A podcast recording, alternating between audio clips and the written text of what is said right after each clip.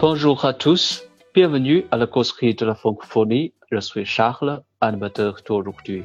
Nous sommes un programme de podcast dans le but de découvrir la culture francophone. Aujourd'hui, je suis très honoré d'inviter Hugo à nous parler de sa vie en Chine.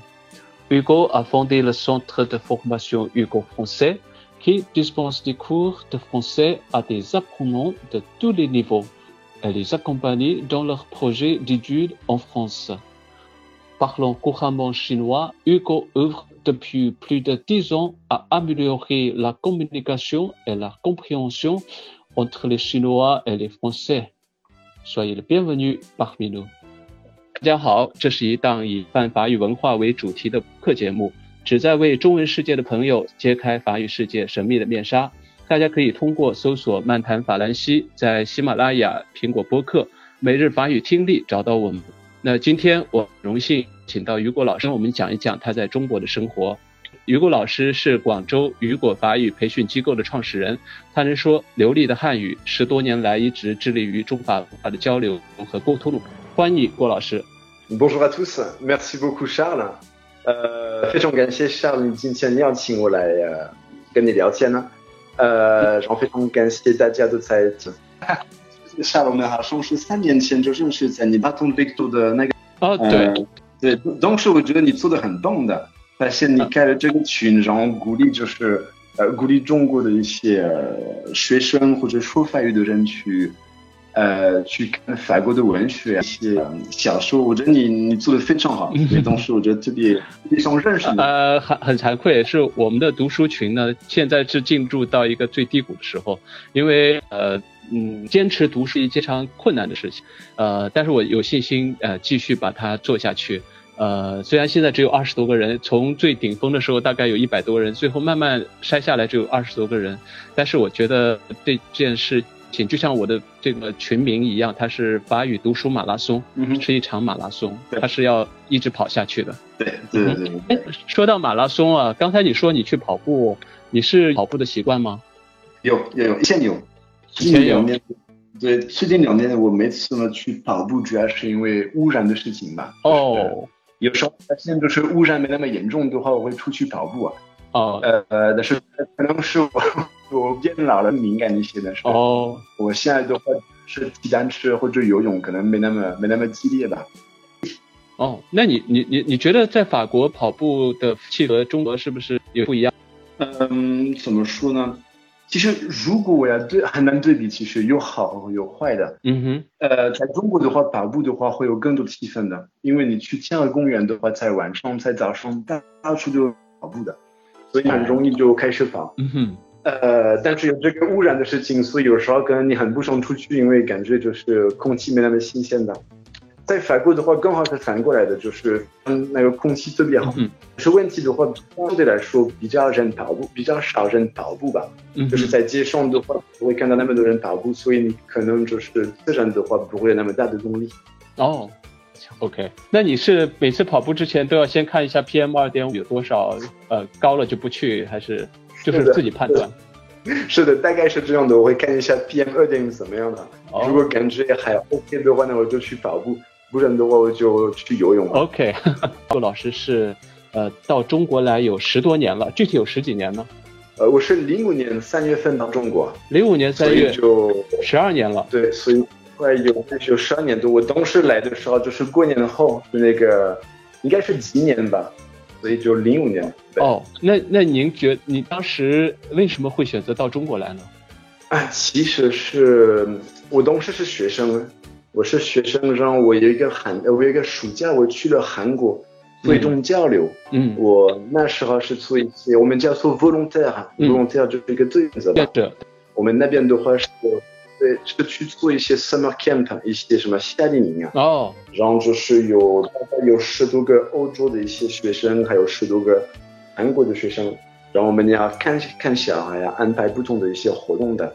然后当时这个是零四年的时候，暑假的时候。嗯。然后我觉得，哎呀，特别喜欢亚洲，特别喜欢这个气氛啊，看到首尔啊，嗯、这么发达，这么这么这么有活力的。嗯所以我那那年那年的话，我就会还要一年的书啊。嗯哼，然后我们我们在法国的话，我们呢最后一年的最后一个学期必须要实习的。哦然后我当时拼命的找一些实习机会啊，我我想去国外啊。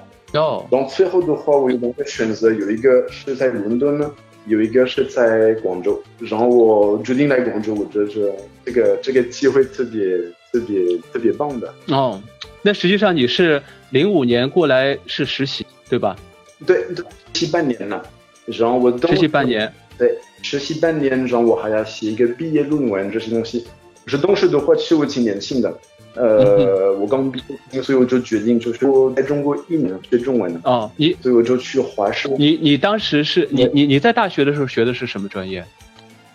呃，我我是学习的是商学院呢，我学的是国际商，国际商对对对，并不是我，对我并不是外语系的，哦，我。们自己的话就是最后一点是英语授课的，嗯哼，但是我来中国的时候，完全都不会说中文的。对那你当时呃到广州来实实习半年，然后就决定到广州来发展了吗？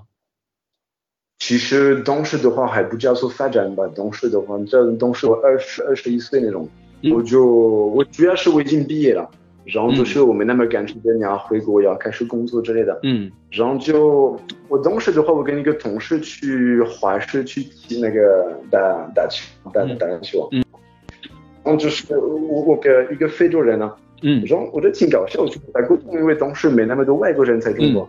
我跟他聊天，然后我发现他在学中文了，然后他跟我说：“对，我我在这里学中文。哦我觉得好特别啊！真的，嗯我我当时没想到想要学习中文了，嗯所以我马上去咨询了，去问一下。嗯然后原来在华师的话，有一栋楼叫做呃国际文化学院呢，嗯国际文化学院呢嗯。然后那边的话是专门的，专门把汉语教给外国人。嗯然后我当时觉得，哎，这个挺有趣，我来试一下。然后就学了一年。哦，然后你就在华师学了一年的中文。对对对对，但是当时的话完全是没有什么想法呀，要发展，要留在中国，要就是想花一花花一点时间去学中文，然后看着办吧。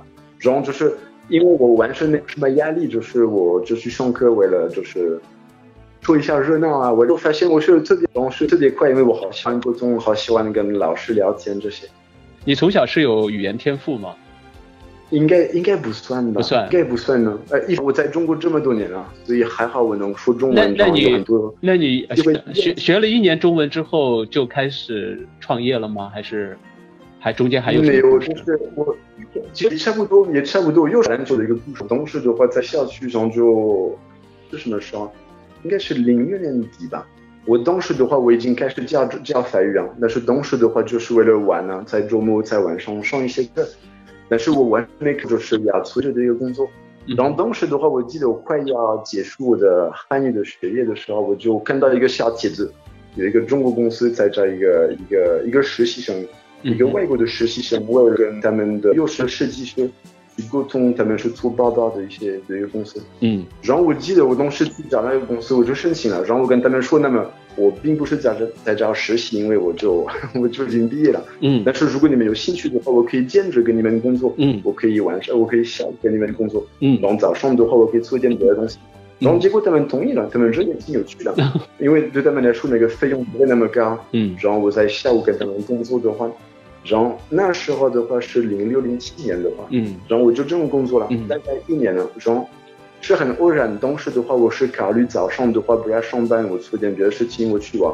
嗯然后当时的话我已经开始教书，然后已经开始学生都喜欢我的课，一对一上一些口语课，嗯所以就变成就是一年后的话，我是呃早上的话上上一些课，下午的话去公司呃上班，然后晚上还要上课，我还要上课，大概就是这样的。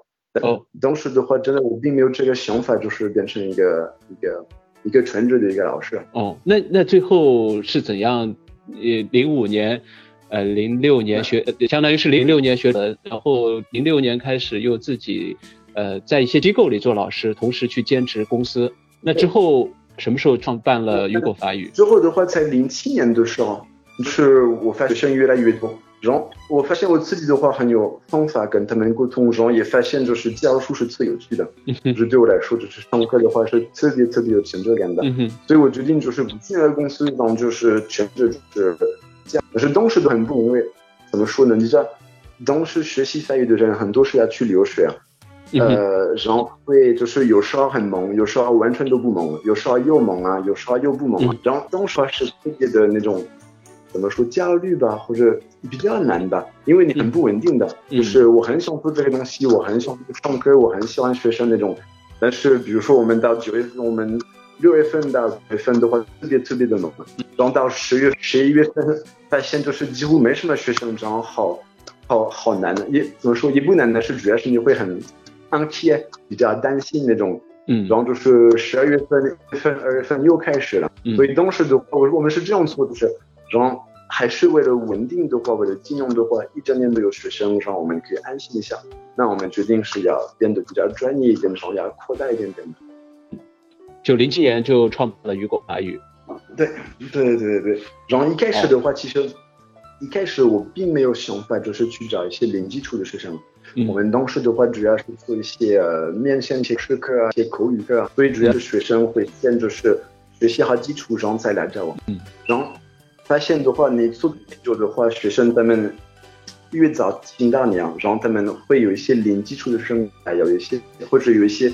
学过一点法语啊，但是基础很不好，所以不能上口语课。嗯，所以我们才决定，哎呀，那我们来用我们同样的一些口语课的一些方法，就是来教零基础。然后我们开始找过中国的一些同事的一些老师，就是我一起就是去教教学生。嗯，那现在实际上，如果法语相当于是已经成立了十周年了，是吗？零七年到幺七年。对。哦，十周年。那那你现在最大的感受？我最大的感受是什么？一个感受用法语是什么呢？我手机 M 不是 我在考虑最大的 impression，impression，我最大的 impression 应该算是很有成就感的，很有你知道吗？因为很有成就感，因为很多时候学生他们看到我在学校现在，他们的感觉就是他们应该有感觉就是我很轻松啊，我很就是比较比较酷那种。但是他们你不知道那个背后的故事啊，当然不知道就是以前的话是，是那种呃呃上一堆上的很辛苦啊，就是会有问题，就是有零七年的一二年左右都是那种就创业那个部分，然后都是那种很不容易的部分，所以现在的话我能有的有的东西有这个如果法语这个学校啊稳定啊有老师有开班这些，还是因为现在的话都是一个很长的一个过程吧。嗯嗯。那那这个我我知道法语虽然说是在整个世界的影响力很大，但是在中国实际上它还是一个小语种，学法语的呃人会有那么多吗？我我是想问一下这个这个市场的这个情况是怎样？其实如果我们要说到市场的话，现在你没有那么那么活跃那么好。嗯，我。我我真的我我干这个市场干了十多年了，所以我趋势是慢慢在往下走的嘛？这个可能说有可可能我不能确定，就是是不是有更多的人学习法语，或者更少的人学习法语。嗯。但是我干就是以前的话，在零八、零九、一零的话，有两个大的一些一方面的话是特别特别多的生会想要呃法国学习啊。当时的话，可能是很多人都觉得是一个非常好的一个机会的，嗯然后都是很幸运的那种，嗯，所以一方面有这个去法国留学的学生，现在但是可能现在的话，有一部分的学生他们会通过一些项目啊，他们会通过大学里面的一些项目交换，或者他们会去交换然后回来，所以就是跟以前还不太一样的，以前的话，学生大家去留学的话呢，就是第一的话。就是自己找中介，自己找培训中心，这样就是慢慢走。嗯，现在的话，可能有这些这些人的一部分的话，他们会通过他们的大学的项目，也算是其实这些学生的话也会来找我们，嗯，会来找我们上一些口语课或者什么课。嗯，但是另一个东西的话是当时的话，你知道吗？有一段时间的话，在广州可能有十多个、十呃十三个法语培训是特别多的，不止有去留学的时候移民，嗯，呃移民到魁北克，当时的话那种技术移民的，嗯。呃，特别多，嗯，特别特别多。我记得我们学校的话，可能一零年的、一零年的，嗯，有一半以上的学生都是要去的，所以这个非常特别。呃，所以那时候的话，就是五六年前之前的话，市场会更大一些。但是说实话，以前的话也会更乱的，也更困难的。因为市场大的话，那么你有很多竞争对手，你有很多小型的一些培训呢，然后所有人都在战争，是特别的那种。嗯，怎么说？虽然市场大。但是真的是很不快乐的一些时间的。哦，所以现在的话，虽然我会感觉作为一个培训中心的话，市场会比较少一点，人不会那那么那么积极的来报名那，上要那么快的去读完这些。但是我会觉得是比较健康一些，是比较合理一点的。OK，我明白了，就是说当时前呃前几年因为技术移民，还有一些呃留学的这些呃人数会比较多，所以整个市场会要比现在的规模要大。但是当时可能就会有很多的从业者，很多的培训机构会去争这个蛋糕，所以中间可能会有一些恶性的竞争。但是这几年因为整个的市场整个的市场相对呃规模小一些，所以有一些。嗯，实力不是那么强的竞争者，他就自动退出了这个市场，所以反倒是相对比较这个环境相对比较健康。是是是这意思，而且你知道吗？呃，反正你其实所有的。行业、所有的。市场都是一样的。当那个那个当有很多人、很多竞争对手的。话，那么那些比较不专业的。人呢，可能没那么像怎么说，没有办法去提供一个很好的。一个质量的。话。他们会竞争的是什么？一些价格啊，或者一些很嗯，怎么说比较恶性竞争的一些东西啊。嗯，所以，我我的话，我并没有考虑就是要把一个学校做的特别大，像一个超市一样的，或者呃去发展到不同的城市。我当时完全都不放，我还是现在也不是这个意思的。嗯，好好上课啊，好好做学校在广州，好好教我的学生。所以，当你有这种的思维啊。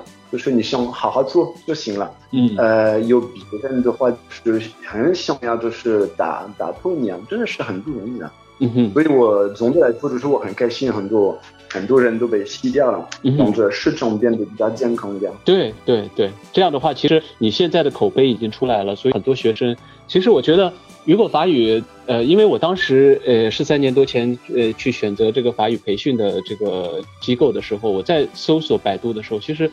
从你一到你们的官网，一看到你的这个金字招牌，其实自然就会有很多的吸引力，会会信任，会信任。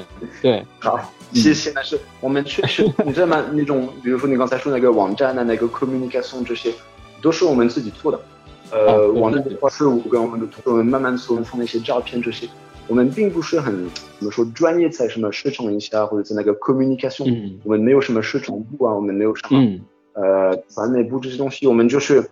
慢慢说吧，嗯，但是我相信就是可能像你一样的学生，他们哇，我希望学生他们看到我们的网站，他们来我们学校的话，他们可以了解到就是了解我们的一个文化吧，然后就是欣赏我们和看我们的一些气氛吧。陆老师，你是来自法国什么地方？呃，我是来自于法国的兰斯，在法国东北的，对对，我是东北人。东北人，法国的东北人。那兰斯有什么特色呢？兰斯是一个什么样的城市呢？其实兰斯的话是一个，应该算成中，如果你要用中国的思维的话，可能是一个三线城市吧，不是特别大的。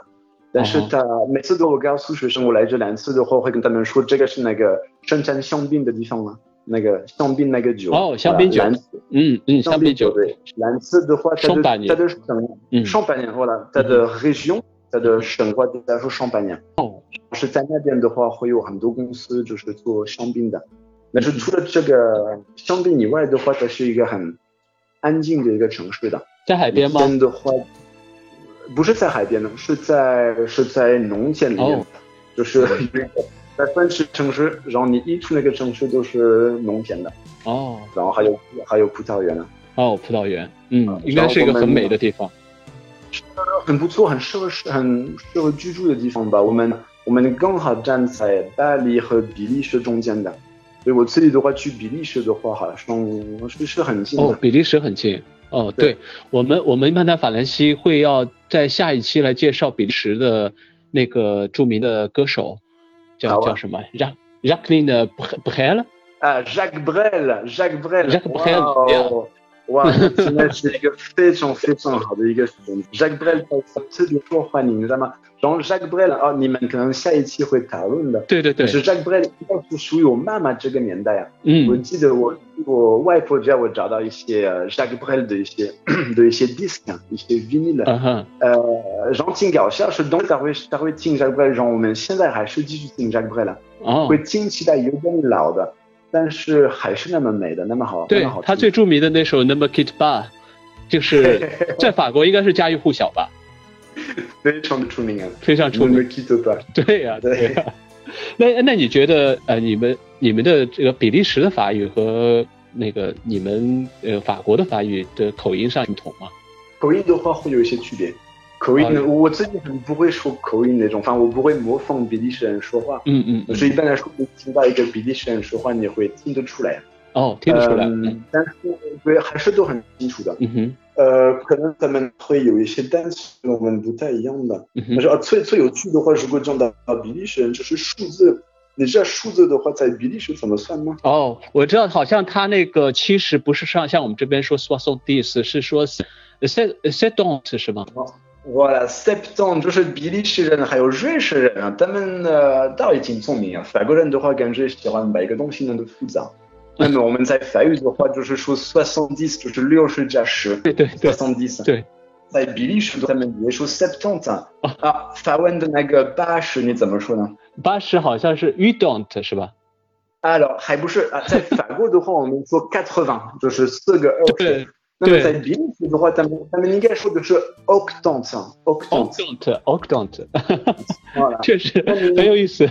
我我们再试一下啊。那么七十就是比利时的话是 septante，那么七十一是 septante-un，septante-deux，septante-trois，很简单的。对，呃，八十的话就是 octante，octante-un，octante-deux，octante-trois。哦，那你算一下，你你猜一下那个九九十应该怎么说呢？九十，我记得好像是 neuf-dont 是吗？哎，差不多就是 nonant。啊，nonant，nonant。好了，然后我记得我小时候我们去比利时玩，小时候去买了一个，当时是一个 CD，是一个碟吧。然后那个销售员跟我说应该送的，送的，我完我完全没法理解他说什么，我们。真的 沟通不了。哎，呃，说到说到这个法语的口音啊，我觉得这个话题还挺挺有意思的，因为我们才把它的名字叫 g o s p e l f r a n c o p h o n i f r a n c o p h o n i 实际上就是说只要说法语的地方都叫 Franc f r a n c o p h o n i 嘛。那你看啊，世界上这么多法语的这个说法语的地方，你觉得它这个口音啊，能够分为几个流派吗？是几几个阵营吗？呃，我不是特别的专业，呃，但是主要的话，简单的说。那么你先可以考虑法国，法国的话它也会有不同的口音呢。我昨天跟你说法国吃饭是来自于，它是来自于，你知道阿尔萨斯在哪吗？呃，我我听过这个地名，但是具体的位置我我我记得不清楚。那么啊，德国德国那边吧？对对对对，就是斯特拉斯岛那那个省那个省。对对。再来再来自于那个阿尔萨斯，它的口音跟我们很不一样的。哦。是是很不一样的。呃，我在法国南部的话有家人啊，他们也会有口音，他们的口音跟我们不一样，不一样。呃，可法法法国的话已经有不同的一些口音呢，但是有，但是会不会说跟中国还是不一样？中国这个方言就完全彼此没有办法，就是南方和北方，南方的各个省之间很难听得懂。那法国不会出现这种情况吗？啊，其实说关于方言的话，刚好我昨天那个法国朋友 在那个斯特拉斯堡那个地方的话，他们还是会有一门呃方言叫做阿尔萨乡。哦。然后他自己的话，他会说阿尔萨乡，他跟他的哥们儿会说阿尔萨乡。那你能听懂阿尔萨乡吗？完完全听不懂，是听起来的话，我听过有点像德语一样的。哦，是德语。好了，但是很少法国的地方还会有那种方言呢。你知道法国的话，它是。但是一百一百一百年前呢，呃，在法国的话，全国的话会有不同的一些方言呢。我外婆的话，我奶奶，呃，我奶奶应该不是我外婆的话，她应该当时还是说，是法国政府的话，它非常的重要的。然后他在一百年前之前，他派了很多老师，很多小学老师去各个地方、各个村的。然后就是那些老师的话，他会可能会逼小孩说法语啊。呃，我一些人他们跟我说时的话，他说那个方言的话。嗯哼，咱们还会被老师打，你？那现在是实际上当时也是像中国推广普通话一样，法国也是以巴黎的口音为准，定了一个国的一个标准的一个普通话一样的一个语言，是吗？怎么说了？我我我再说一遍，我不是一个语言学的一个专家，但是据我所知的话，我们我们并没有就是把巴黎的口音当成那种标准语言。哦，呃，法国法语的话，它是在是一流，应该是。十六世纪吧，应该是十六十六世纪开始，他们开始出了一些规则，开始就是说这样要这么写。嗯，呃，但是当时他们呢不一定，他们不应当，他们并没有就是按照巴黎的法语去把它定成一个。那它是以它是以什么地方的那个语言作为？就像中国，中国的普通话是以京话为呃基础，但实际上它是以河北的某一个县的话为基础来呃推广这个普通话，以它作为一个正音去推广的。那嗯，法法语是怎样的呢？法语的话，我不敢说，我去查一下给你。OK 知道一个很出名的一个的一个东西叫做 Ordonnance de Villers-Cotterêts。嗯哼，Villers-Cotterêts 是一个城市，然后他们通过这个这个协议，就是开始把法语成呃，应该是一六多多少年呢？差不多在十五世纪的时候。哦但是具体的话，他们当时的话，法国的话，你你你想一下，就是差不多五百年前了。嗯呃，法国的话，他们在他们那么怎么说，会有很多不同的一些地区的地区的一些 seigneur。seigneur 的话是一个地区的一个小王子啊，嗯的一个小国王啊。所以就是我可以去查一下，然后是 后面跟你说。OK OK。是他们呢，呃，巴一个巴黎的话，你听到一些巴黎人说话的话，他们我们会认为就是还是会有一个你听得出来的一个小口音的。嗯哼，但是其实你听到北京人说话的话，你会认为是最地道的中文吗？我我们我也比如说像我很我我会分辨这个人是来不来自北京，因为他说如果他说的话是有北京的口音的话，是能听得出来的。但是他嗯肯定不是标准的普通话标准的普通话是电视台啊呃播音员说出来的话就是标准的普通话。嗯嗯，我我们也是一样的。我前几天的话，我们有一个老师是呃在大理长大的，然后我们刚好在录音呢，就我们在学校自己做我们的书，然后我们自己做录音呢，然后我们呃在录音一些音标的时候，让我发现呢，他把 p p 的，就是感觉有一点没有分那么清楚。我跟他说的，我们就笑了，觉得挺搞笑。呃，因为就是确实，如你看那个翻译者的话，那个的的还有一个就是一个 per，你会有一个呃呃呃，是三个不同的音的。但是确实就是不同的人从不同的地方会分的没那么清的，对，它来自于半，然后会有这个小区别。其实始终的话也没也也不重要的，但是确实是你刚才说的一样的。如果我们现在要看一些比较比较标准的一些法语的话，就是按照电视台按照那种播音就是来看的。对对对，但是总总体法国各个区域的 accent 不是特别的明显，也就是说，实际上虽然有 accent，但是交流起来是没有问题的，对吧？呃，怎么说呢？年轻人的话是完全没问题，完全没问题。去南部的时候，我我我的我的表哥在南部有一个酒庄，嗯哼，然后他会跟很多农民就是去工作，因为他们是他们是做那种红酒，嗯，然后就是有时候我跟这些农民南部的农，我却没法听懂他们，他们应该说他他们应该说是法语吧，但是他们说的很快，哦，然后就啊，反正是我有同样的感觉在魁北克。我前几年去了加拿大旅游啊，嗯哼然后在魁北克，嗯，然后就是蒙黑亚了，平时的话，你看到在蒙黑亚的，哎，我在蒙特利尔，还有在魁北克市。嗯哼，然后，如果你看到一些年轻人的话，就没问题。但是，一旦是那种三十四十、五十岁的人了，嗯哼，他们一旦说得快的话，有时候连法国人的话会，哎呀，不过咱们在说说什么呢？那你如果是听非洲人说话呢？我觉得还好，其实非洲人的话是，我我怎么说呢？我见过在广州、在法国，就是很多不同的非洲人，我不会觉得就是很难听的、很难听的东西。嗯。呃，有可能，啊，我们又说到，我们又说关于历史上，我不一定是很准确的，嗯。但嗯是呃，如果你可能了解一下魁北克的历史，嗯。呃，在一七三年，法国人就离开魁北克，嗯。当时的话有英国和法国的战争，嗯，你他看们离开，嗯。对，然后就是呃，那么魁北克人他们继续用法语的，但是嗯一七六三之后，法国和魁北克分开了。呃，但是那种非洲那边的那个殖民地的话，直到一九六零，差不多就是还是会有法国人在非洲的，嗯，所以我会有可能就是非洲人的话，他们会有一个口音呢，嗯就是他们说字的时候是不一样的一个声音的，嗯哼，但是他们会用的词汇会呃跟我们法国的话更接近一点呢。但是你听魁北克人说话的话，他们有会用这些单词啊。呃，我也是法语的，但是是那种可能是十六世纪的法语的，方是在法国我们十六世纪会用的一些单词啊。古法语，我是算是有一点点古老的法。对对对，哎，另外一个就是说，刚才我们说到法语的这个标准音，然后我知道有一个叫法兰西学院的一个机构，它是专门用来把关这个接信的。这个机构是不是在法国非常权威的？对对对，咱们叫做在法语的话，我们叫做 Académie Française。对，Académie Française。对，呃，我觉得他们做的很好，他们他们算做的比较好，是我都这么做嘛。他们呢，我都希望就是，哎，法国人的话都非常的那个叫什么呢？conservateur 啊，conservateur 应该是保守的意思吧？什么不喜欢变化。啊，特别特别是对于语言来说，你知道吗？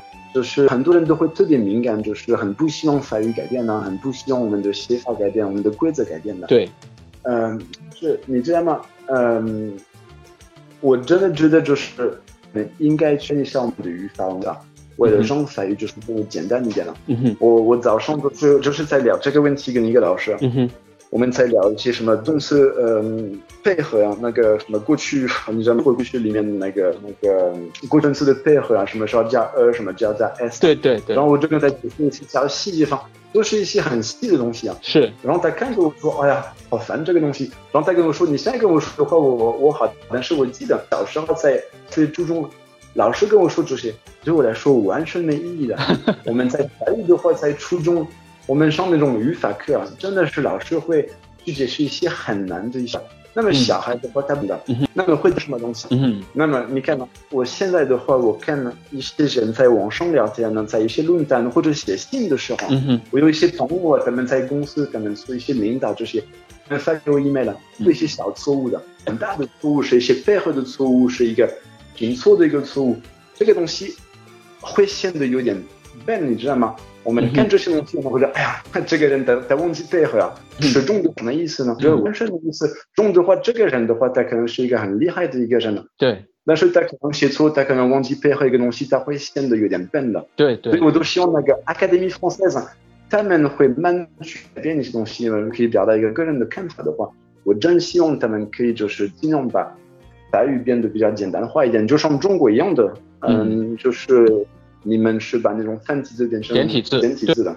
对对，我我觉得对就是对所说啊，包括外国人呢，是我并不是考虑外国人，我是考虑那种可能那些不能接受太太太长时间的教育的人，那是一个很重要的一个东西。呃，二零二四年不是在巴黎要举办奥运会吗？嗯哼。对，然后我记得当时巴黎申办奥运会的时候，他的那个申委会他写的这个 slogan 口号法语怎么说？应该是 plus plus fort plus haut plus vite。我不知道那个顺序。啊，不好意思，你说啊，那个 slogan 二零二四年的。对对对，应该是英语，我记得一个小东西是咱们胜利的一个口号是吗？对对对，当时是用英语，因为要向全世界去推广，你用英语的话，会有更多人能够学，能够学会，能够知道。所以因为这件事情，好像法兰西学院还那些机构非常的嗯不不乐意，说如果是用巴黎举办奥运会的话，应该用法语来来设计这个 slogan。怎么说呢？这个呃，在法。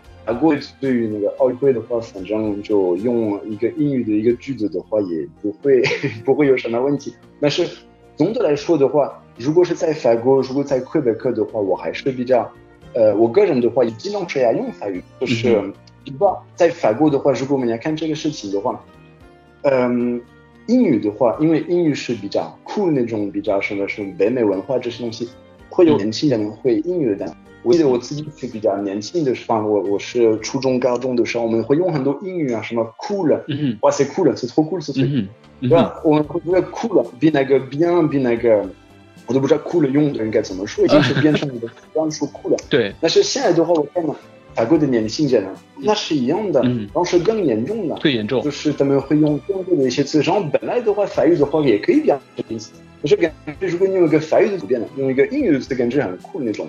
所以我会觉得，我会觉得这个东西的话，还是要注意一下。始终的话，就是也小法国小孩不会变成就是完全说英语，不会说法语，不是这意思的。但是还是就是要注意这个影响的。对，有一个更严重的东西，嗯你知道吗？我发现我弟弟啊，嗯他现在是二十多岁了，二十二十八岁，嗯但他总是说一句话我好讨厌的，嗯他们说我用法语，他们说 c'est juste 嗯 génial, c'est juste super, c'est juste magnifique。嗯他们会用把这个 just 在这里，就像英文那个 it just Just blah blah blah，，Yeah，just，voilà，就是强调这个这个后面的形容词。这个话印象是更夸张的，因为他们会用一个英语呃一个法语的一个词 juste，嗯哼但是他们会用在一个英语的语法里面的，嗯然后它它会变成最不好听的。法国人呢，法国年轻人已经习惯这样说。那么我的时代的话，我们不会，我们就会说 c'est ça c'est tout simplement génial，c'est 嗯 tout simplement 嗯哼 génial。然后我觉得这个说法 tout simplement 也挺可爱、挺挺好听的。但是年轻人的话，我发现他们都说 c'est juste génial。都已经用 just 把它全全部的照搬过去，变成 just。然后觉得也也不能怪他们，我估计对对那些这样说的人，他们认为吧，就是这么说，那是很不对的一个表达方式。但是有可能就是过过两个两个过过可能三十四十年的话，这个说法的话会变成一个习惯，所有人都这么说。嗯但是就是不能的。但国你知道吗？中国呃前呃前几年我们中国也出呃就是出了一个呃条例，就是说呃不允许在至少是在不允许在新闻媒体出现英文的说 NBA，我们不能说 NBA，我们必须说是美职篮，就是美国职业篮球。呃，其实也是为了纯净这自己民族的语言。这个我觉得在整个英语占这个绝优势的情况下，可能有些时候也确实确实需要保护一下。其实我觉得难和容易，以及方便与优美之间，其实还是有一个平衡点。你比如说，你说把它简简化的话，自然而然的就变得不优雅了。嗯，这是一个这是一个一个悖论。所以我觉得可能法语其实它最大的魅力在什么？在它的这个优雅之上，或者在它的优美和它独特性上。比如说它的这种言，它有动词变位，它有各项的性数的变化，因为它这么多的细节组合在一起，使到一个句子很难。如果一个地方错了，其实它整个的意思还不会错，因为它有其他地方关联的地方能够让它复原它原意思。所以我觉得法兰西学院可能要做的一点就是这个平衡。就是你要平衡一点，就是说在方便和优美之间要做一个平衡，可能有些时候要倾向于，但有些时候还是要坚守自己的这个底线，把这个法语的独特性能够显现出来。嗯，确实是，确实是。呃，我就是觉得，就是回到我们刚才说那个那个问题啊，就是跟那个法语的语比较嗯主要是在我看来的话，是一个社会中的一个问题，你知道吗？嗯哼，呃，一方一方面的话，小孩他们在小学和中学要花好多好多时间去研究语法，嗯他们听不懂，他们听不懂练习那个练习老师一边，他们还是听，嗯因为有的东西真的很细节的。嗯哼，第二点的话呢，话他们到十五岁、十六岁的话，已经不学习语法，已经是开始学习别的科目的。嗯哼，但是它真的复杂，写信呢。对啊，我估计就是你让一些法国的一些可能十六、十七岁的一些小孩啊，那些没有可能上那些职业高中啊，或者甚至可能上高中也是一样。我估计的话，我估有有很多人都会每一句都会有会会有一些小语法的问题，严重或者不严重啊，但是都会有这些人。对，导致他们以后去工作，他们找工作，他们写个报告的话，还是会显得比较笨。你知道为什么法语的语法语的语法这么复杂吗？不知道。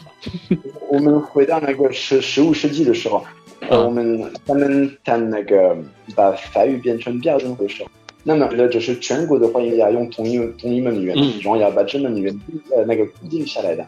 对。但是他们呢，故意就是还是保留一些呃来自于拉丁位字和写法，我分别那些有教育的人们，那些贵族的人，还有那些农民，还有那些没有没有没有教育的人。他们真的，他他们真的是这样写下来的，嗯，就是一定要就是保留一些传稍微复杂些，为了我们能分就是能分辨贵族还是平民，有教养的人还是粗俗的人，对吧？OK，于是那个 CCFC，就是法国工商会呃这个创业者俱乐部的一个主持者主席，是吗？是的。呃，那这个这个组织是一个怎样的一个组织呢？呃，他们属于我们是工商会的一个的一个，我们叫做 group de travail。嗯，group de travail 是一种工工作组组啊，一个、嗯一个单元吧。嗯哼，我们是它的一个部分呢。嗯哼，然后在里面的我们是指呃法国或者在法国留学的一些中国人，或者一些中国公司会跟法国做贸易，我们都是结合这些人呢，嗯然后去安排不同的一些小活动的。嗯那么这些活动很多时候是，嗯，是一些也不是也不能说培训的，但是是一些讲座，我们会请一些人跟我们说一下关于管理啊，关于呃人力资源啊，关于创业，关于融资，呃，然后同时的话会有这些讲座，然后一些 networking 的一些 activity，就是我们可以认识啊，我们可以互相帮助等等。都是说法语吗这个？是我们这个讲座都是法语吗？呃不一定不一定啊，在那个创业者队伍的话，我们是法语有时候是英语的。但是哦工商会的话，它有一些单元，它有一些 group de travail，哦呃，也是用中文的。哦因为比如说那个我前几前几个星期去了一个人力资源呢，他们有一个人力资源部门嗯小组，嗯呃，是在花园酒店那边是有一个小讲座，然后我们一起吃饭的，然后他们全部都是用中文的，那是为什么呢？因为很多做人力资源在法法子啊，在那些呃大的那种法国集团呢嗯，他们都是一些中国管理人员的。嗯所以他们呢开会的时候是用中文的。嗯嗯嗯嗯，那那这个呃，近期这个你的这个呃创业者俱乐部有些什么活动吗？我们呢上个月在我们上个月安排的一个活动是跟 Club France，Club France 是领事馆那边的一个协会，嗯呃，组织那些在法国留过学的学生来的。我们组织里是介绍两法国的一些品牌的，嗯呃，服装品牌。嗯而主要我们想并不是介绍这个品牌，是那些两个领导，嗯有一个创业者，会有一个你认识一个品牌叫做 Montagu。嗯 Montagu 是一个法国的一个很大的一个品牌，他们中国的总部在广州。嗯，然后我们是邀请这两个人的，然后我算是给他们一个采访的，他们做一个讲座，然后是我给他们采访，然后就是有三十多个人在听，互相去。他们当时主要介绍的是他们的销售渠道，嗯他们的营销的方式，还有对呃电子商务的一些看法。嗯然后我们下一期的话是，嗯，九月二号，就是周三呢。嗯嗯我们是邀请那个法国的一个女士，她是一个，哎，用中文怎么说？她是一个 consultant en image，应该是一个形象形象的一个形象问咨询师形象，呃形象咨询师，对。嗯然后他他带来给我们一个讲座，关于那个在按照你的企业，你做你在什么样的企业，应该就是给别人什么样的形象，然后哦应该穿什么样的一些衣服，有什么样。哦哦，嗯，那非常那有机会，呃，我这个在广州学习法语的这些朋友可以去到，那需要门票或者需要什么嗯才其实是吗？嗯，是这样的，呃，不需要门，但是呃是需要，也不是需要是工商会的会员呢，哦也不是需要跟我们的伙伴的一些会员，比如说我们周三的活动的话，也是跟 Club France 嗯哼呃做。然后这个 France 的话，那么如果有一些呃在法国留过学的学生在的话，你们都有都有资格，就是申请变成 Club France 的一个会员呢。嗯 Club France 是一个免费的一个组织，是法国领事馆呢嗯开的，嗯然后是帮助在法国留过学的学生。然后如果你们是他的会员的话，我们安排的一些活动跟他们合伙的话，都是可以过来的。，OK，那明白了，是会员制，然后呃，只要去申请这个 club 呃 Conseil 呃这会员就你就可以参加。OK。那那最后一个问题就是，呃你以后的嗯规划是怎样？会继续在中国发展吗？嗯，对对对，可能目前的话，我们什么，我没有太多的一些生活的一些的一些安排。我我女儿三岁，她开始上幼儿园哦。哦，呃，我们在这里有有学校，有老师，我们都其实，呃，我一直以来的话，我在中国有十十三年了，我还没有找到什么原因要回法国。我我真的是我想不到，我我挺喜欢法国的生活，就是有那边有的家人啊，有的什么高中的同学，嗯。呃，但是平时的话，我会去那边的话，也是度假，也是玩，然后只是我还是会觉得，哎，呀，回来中国啊，有学校啊，有学生呀，嗯。呀呀，有很多活动，所以目前的话并没有去考虑这个别的，，OK。希望可以多可以多中国吧。OK，那呃以后我们有很多主题我都想要邀请你。今天我们聊的特别的投机，我想以后有些主题的话，可以大家一起再聊一聊。好啊，好啊，我很乐意啊。如果如果我可以对这个主题表达一些，我如果我对这个主题了解的话，我会挺乐意的。OK，然后最后我们每位嘉宾在节目里都要分享一首他喜欢的歌曲。呃，够你今天给大家带来哪一首？哈哈哈，好了，呃，我很难选的，非常难选的是我选了一首歌叫做呃，Gino，Gino 是 Tethead，是一个法国的一个呃，对巴黎的一个乐团做的 Tethead，嗯，他们写了一首歌叫做 Tethead。我如果如果翻译成这个乐队的名字，如果翻译成中文是这个僵硬的头，僵硬的脑袋吗？对，是这样的，呃，可以这么理解吧。他们这个乐队很有趣，他们应该是八十年代开始的。嗯哼。然后当时的话，他们是一个，哎，你知道那个朋克？朋克是什么？知道，我知道朋克。嗯嗯。当当时的话，他们是在八十九十年代初，我当时很小，我都不认识。然后后面的话，在慢慢慢慢变化。嗯。然后我是大学生的时候，在零零年的时候，他们会做一种歌的话，有一点像那个像刚才说那个的是像那种风格。嗯所以就是然后再猜的。在特的啊，对，我知道为什么咱们叫做在特的。你像朋克的话，咱们有一种文化，咱们说很多种那种。哦哦哦。然后就是在，如果你说 red，je suis red，这个词的话，red 意思表示就是我喝醉了。哦，烂醉如泥。啊，所以他们的他们这个乐团的名字应该是来自于八十那种朋克风格。哦，那那 Gino 它是一个什么意思？这 Gino 是一个人的名字吗？啊，基督是一个人的名字啊。呃，你有看过他的歌词吗？还是我看到歌词，我看到歌词了。就是，但是他里面有一些故事或者怎么样。看到说有个水手，一个寡妇去，这个是不是是不是跟这个呃一个一一段爱情故事有关系啊？算是算是。其实我是故意就是讲这个歌，因为我希望就是给大家听了解一下懂的一些风格。很多可能很多中国朋友的话，可能对法国有印象，就是那种浪漫啊，什么 Sophie Marceau 什么。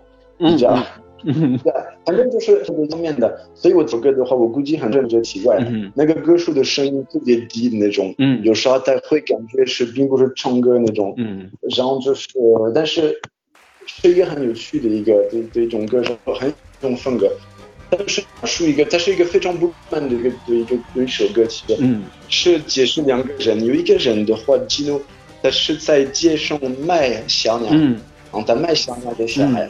然后另一边的一个太阳，她的老公是出海的，嗯，是去大海上没回来，对。然后他很过，她很难过，然后他去，所以他很难过，所以他去买一只鸟，然后买买鸟的时候，然后可能他们慢慢在一起的，然后他们就反正他们在一起吧，嗯所以那首歌里面的话，有一部分的话，我们就听乐器，是因为他们他们在一起玩吧，哦。然后突然的话停下来，然后。一个钟就醒过来，然后他发现他的他的鸟都死了，嗯哼，然后全死了，因为他发现，因为他爱上那个女孩子，嗯，他没有办法去把他的工作做得好，他没有办法照顾那些小鸟，对吧？特别生气的，然后他把那个他找那个女孩子就滚了，嗯哼，所以说很是很不浪漫的，嗯，呃，是一个那首歌我觉得好听啊，然后我很喜欢他们他们这样在。写写动式的，还有这个节奏，我觉得特别特别好听。像这种歌曲，是不是经常会在这种 cabaret 去演唱演唱的？对对对对对，就是在 cabaret 里面呢。呃，这种我其实这种的风格的话，我可能听过一些歌，他们大家也不太喜欢了。嗯。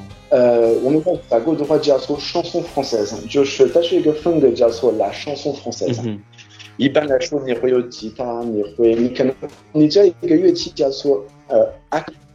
啊，风手风琴啊，手风琴的手风琴会有一个 accordion，可能会有呃一个小提琴这些，然后都是反正没有那种电子的那种乐 器，然后是的，它旋律的话是特别好听的旋律，但是不是很复杂的，然后后面的话主要是歌词，歌词会特别有意义的。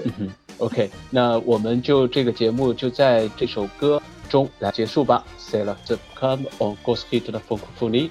Merci à vous, Hugo, de m'avoir accompagné. Excellente journée à tous. À la prochaine. Voilà. Merci beaucoup, Charles. Merci euh, à ceux qui nous ont écoutés pendant si longtemps.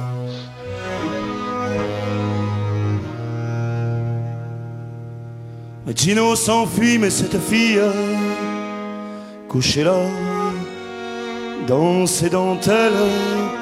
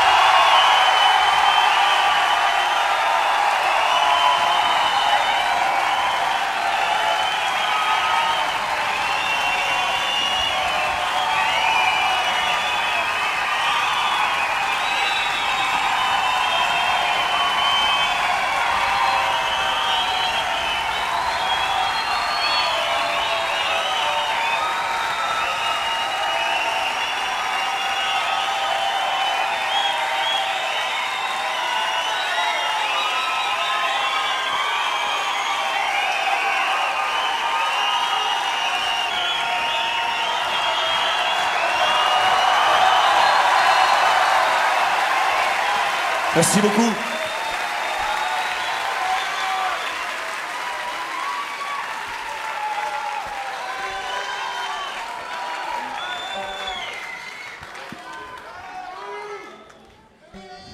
C'est euh, une autre chanson alors.